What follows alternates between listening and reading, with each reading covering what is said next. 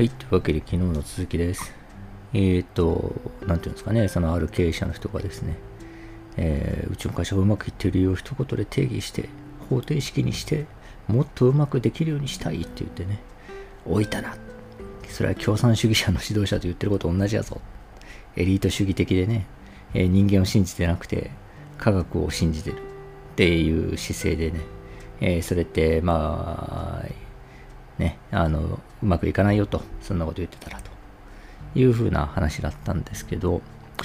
まあね、なんでそんなこと言い始めたのかなって思うとですね、まあまずその人はですね、まあ現場を離れて久しいわけですよね。で、現場にいる時ってそのこと言うような人ではなかったと思うんですよ。でですね、だから現場離れちゃうとどうしてもやっぱ現場が見えなくなってくると。その、現場というですね、生態系が見えなくなってくるわけですよね。で、見えなくなってるのに動いてる、作動し続けているものっていうのは多分、そういう、その離れててね、しかもその、現場の責任を負ってるわけじゃないですか。現場がうまくいってるかどうかの数字的な責任を負っている立場からするとですね、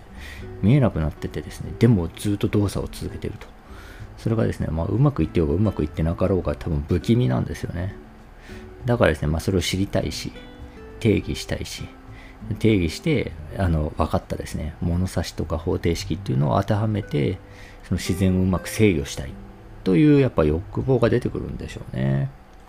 まあ、本当ですね、いけすかないエリート主義的なね、考え方で、まあ、本当に気に食わないんですけど、まあ気に食わないしね、しかもね、しかもまあまあまあバカだなと思いますけど、でですね、まあですね、まあなんていうんですかね、その、じゃあどういうことがやりうるのかなっていうことを逆に考えたときにですね、まあ、まずその、えっと、ね、その経営者の人にやれることって言ったら、一つは大きくは人事がありますよね。で、人事をするときに、えっと、多分そういう物差しが欲しくなるんですよね。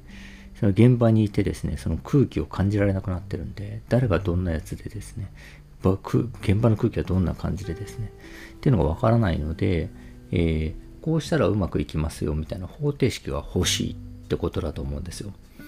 でもですね、それは本当に間違っていて、あの、あるですね、組織が、まあ、例えば部署単位として、ある部署がですね、うまくいったとき、もしくはうまくいってないときっていうのはですね、ものすごく感覚的なんですよね。その、あの、あ、なんか風通しがいいぞ。なんか今これ上がり上司だぞ。まだ数字に出てないけどきっとうまくいくぞ。という空気がしている部署っていうのとですね、今はたまたま数字うまくいってるけどこっから落ちるなっていう空気はですね、中にいるとわかるんですよ。で、えーまあ、ある種の人間観察力みたいなのがあればですね、何が原因かっていうのもうっすらわかるんですよね。でもそれは、あいつがガンだ、あいつが良くないっていうようなことではなくて、えーすごい相互作用ですよね。その、あじゃあ50人いますっていう部署があったとしたら、その50人がそれぞれすごい相互作用をしていて、その相互作用の結果、なんかよどむっていう時とですね、うまくいくっていう時があって、なんか通りがいいってことがあって、まあそれはね、その部署の中のですね、じゃあトップは誰なのかとかね、じゃあにナンバー2は誰なのかみたいなことも大きくはもちろん影響するんですけど、だからその相互作用の中で、えーっと、たまたまあるパーツが、は、を入れ替えた方がいいっていうような、あの、ことだったりとかするので、えーなんでしょうね、もう本当特定の切り出した何か一つではないわけですよね。流れをうまく作るためのなんかこう、すごい相互作用の中でですね、えーあの、これとこれが揃ってると、なんかよどむ空気になってしまうから、片方をどっかにしよう。代わりにこれを入れようみたいな感じなんですよね。じゃあそれがですね、きっちり言葉で定義でいくことやっぱできないんですよね。なんでかっていうと、もうすごく多分に人間の性格的なことが絡んでるからですよね。で、絡んでるから、あの、その性格的なことがですね、えー、なんでしょう、その定式化できないわけですよね。定式化するにはあまりにも膨大な要素が絡んでいて、もう本当にあの人間の性格的なこと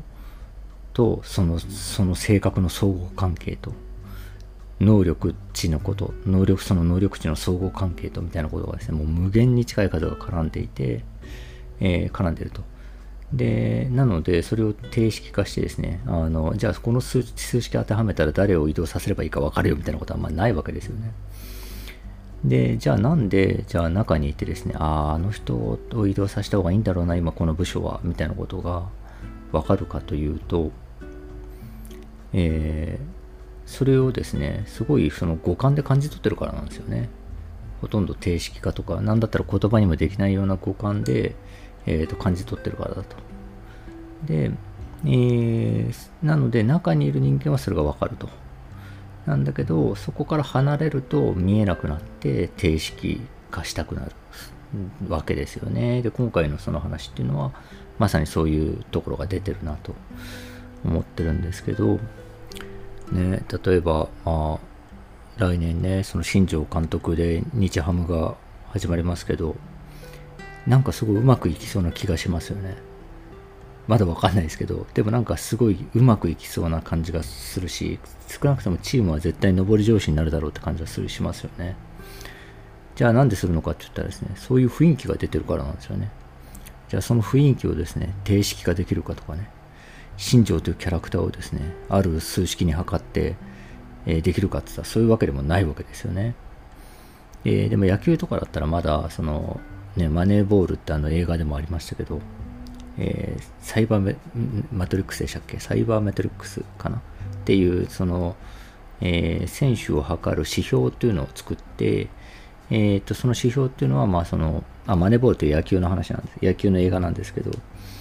えー、選手を測る指標として新しくサイバーマトリックスみたいなのを、まあ、ある野球オタクの青年が監督と一緒に作り出したのかな？GM と一緒に作り出してで、えー、とそれは例えばですけど打率とか、えー、っていうのととかホームラン数とか分かりやすいその昔からの指標とは全然違う取り方をしてるわけですよね。で普通は打率とかですね得点打点数とかをみんな見てそこで年俸を決めたりするんで、えーするんですけど、そのサイバーメトリックスっていう、まあ、すごいその独特な指標ですよね。これが高い選手はいい選手っていうあの指標を用いると、えー、それはホームラン数とか打点数とか分かりやすいところの数字は低かったりするので、えー、年俸としては安く選手が取れると。で、安く取れるんだけど、それはその選手、そのサイバーメトリックスが高い選手を揃えていると、えー、チームっていうのはうまく機能するので、それですごい安い年俸で、えー、優勝した優勝したのかな？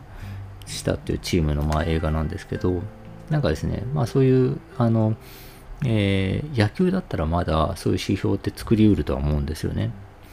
でも野球って、っていうかスポーツって、その、えー、ていうんですかね、制限された現実みたいなもんじゃないですか。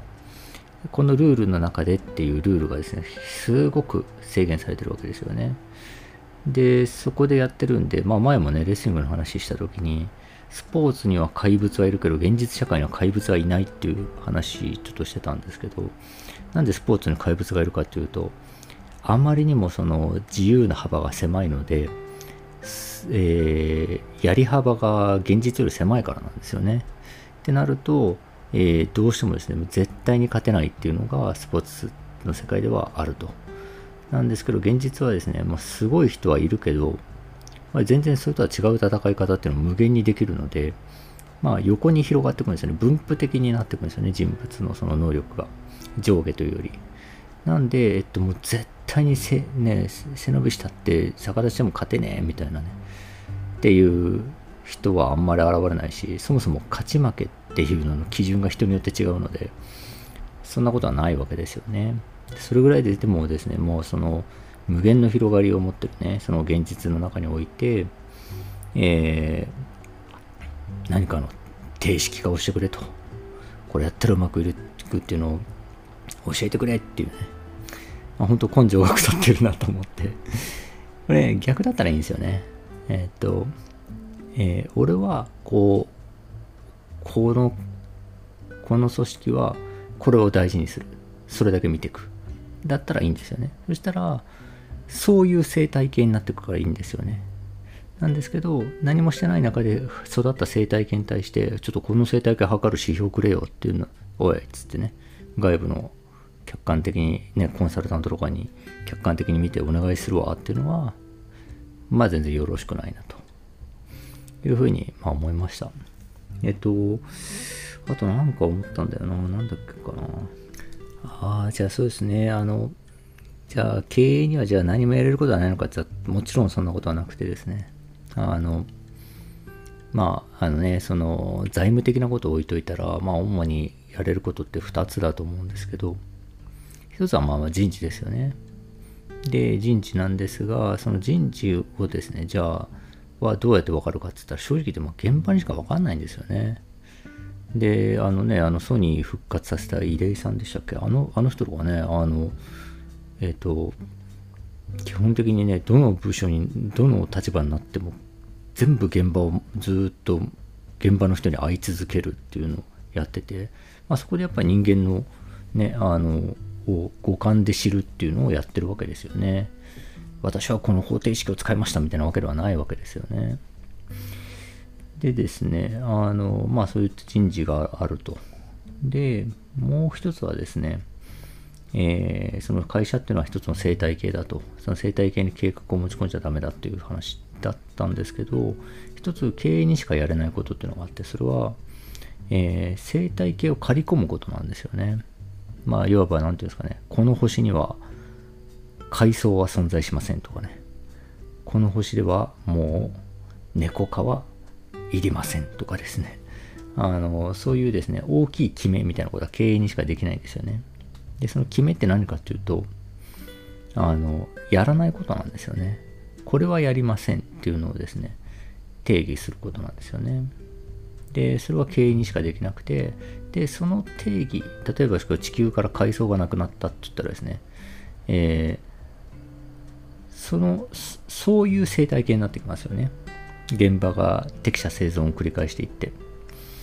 で、あの、そうやって、え、ー、と、これをやらないっていう決めによって生態系を、えー、新しいものにしていくってことは、本当にこれ経営にしかできないことなんですよね。逆に言うと、外部のコンサルタントとかが、その会社に対して提言絶対できないことですよね。提言しても聞けないことですよね、大抵は。なので、えっ、ー、と、まあ本当それをやるしかないなと思いますね。まあディズニーとかみたいなね。あの、あの、あ、やれることがあるんだとしたら、まあそういうことぐらいしかねえだろうなというふうには思いますね。で、コンサルの人がまあ一つ面白いこと言ってたのが、えー、こうやってまあ経営の人から相談を受けることはあると。あるんだけど、経営の人は、えー、現場の問題を何とかしてくれって言ってくると。なんだけど、ほとんどのケースで問題は現場じゃなくて経営だって言ってて まあそうだろうなと思ったんですよね。今回の件もですね、あの、このね、ちょっとエリート主義的な考え方でですね、あなんかちょっとお前は現場をもう少しうまくやれるようにしたいわ、みたいなね、しかもうまくいってる会社の中でですよ。もっとうまくできるようにしたいから方程式くれよって言ってですね。で、えー 言ってるんだけど、いや、現場うまくいってるからと。で、あなたがそんな方程式を当てはめたら共産主義のね、あの農業政策の二の舞みたいになりますから、みたいな風にはまあ思いましたね。ということで、えー、本日は以上となります。ありがとうございました。